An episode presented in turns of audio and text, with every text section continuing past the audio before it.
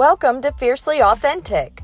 My name is Natalie Gifford, and I'm here to help you lean into your most authentic self. If you're looking to explore the hard things, navigate through your healing, and be empowered by knowing you are not alone, you have found the right place. I'm here to walk you through your healing and hard stuff with you, to encourage you to grow and expand outside your self imposed limitations, and to realize that you are worth your very best. I want this podcast to be a safe place to explore our most precious relationship, the one that we have with ourselves. In doing so, allowing our outside connections to be strengthened and free ourselves to live our best lives. Welcome to Fiercely Authentic. Now let's jump into, into today's episode.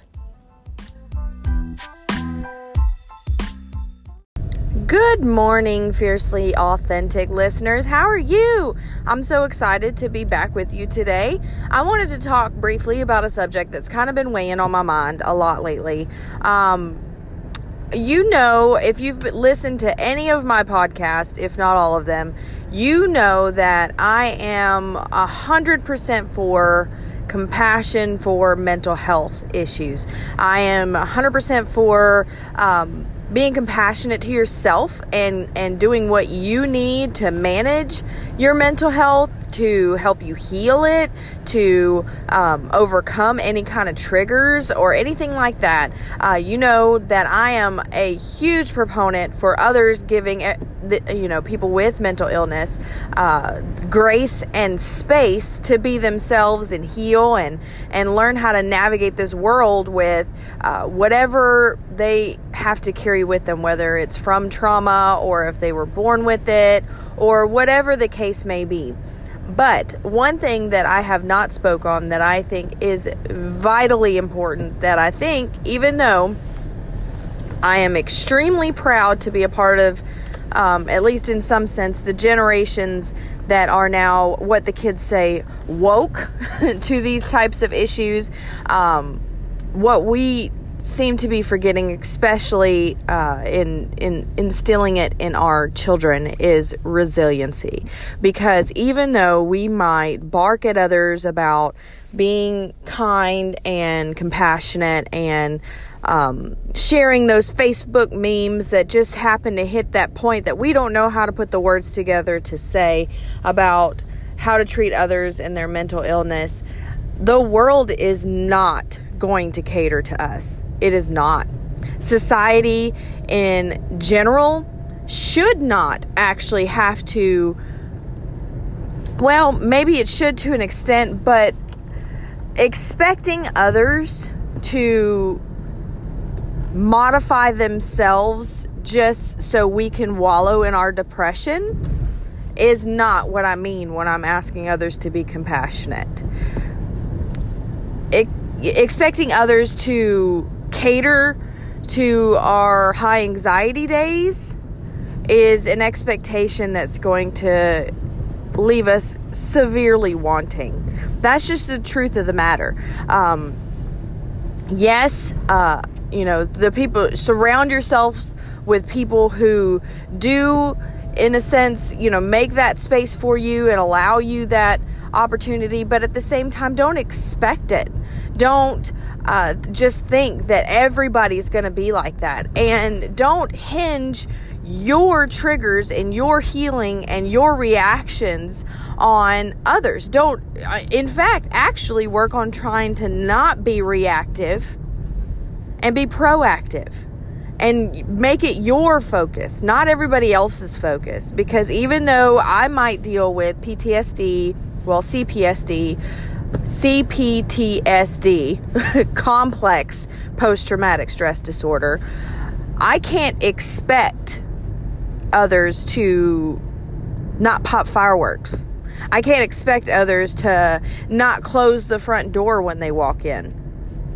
I can't expect others to change their environments to accommodate me.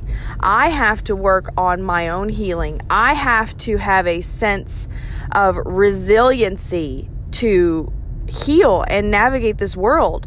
This, you know, it there the point of the whole matter is not to create this soft world although that would be perfect but it's not it, it's that is that is an expectation that will never be met. So resiliency is key.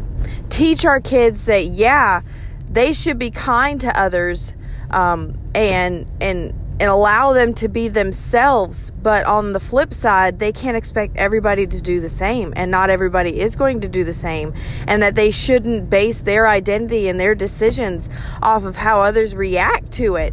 They should remove those people who are negative towards them and and move away from them but they can't expect everybody to be their friend they can't expect everybody to like them and us grown people, we have that problem too. Not everybody is going to be our friend. Not everybody is going to like us. And if we, if that one component can bring the whole house of cards of our healing down, then were we ever really truly healed? So, in our journeys to finding balance and finding um, a happy medium and uh, you know happiness and and less triggers, you know, helping ourselves heal and, and not have so many triggers, we should also carry with us a sense of resiliency and knowing that this world is not designed to be kind to us. It's not. Not at this very moment. Maybe one day it will be, but right now it is not. And to have that expectation and base our own personal healing and journey on that is setting ourselves up for failure. So practice resiliency. Teach your kids resiliency. Allow the world to be itself and you not be swayed on how you are going to be just because that one person doesn't like you. There are so many others who do, and there's so much love to be offered in that sense. So just work on that resiliency and and hold that sense of healing and that purpose for your healing within yourself. Don't give it to somebody else. Don't give somebody else the permission to decide or or or or I don't know, influence your healing and your journey so much so that it you can be knocked off course based off somebody else's decision, based off somebody else's mood, based off somebody else's journey and what they've gone through. You have to be resilient and place that validation within yourself and within the hands of God because people are not perfect. Even the people who 98% of the time are kind to you and allow you to uh, journey through your mental illness and, and whatever you need for the day in order to navigate this world, there's going to be 2% of that time that you're going to catch them on a bad day. And if that is enough to knock you off course, then you need to reevaluate and place the importance of your personal resiliency within yourself. And I'm speaking to myself more than anybody else out there. but thank you so much for listening. Thank you so much for joining me today. I really hope you have an amazing day and that you remember that you are worth your very best.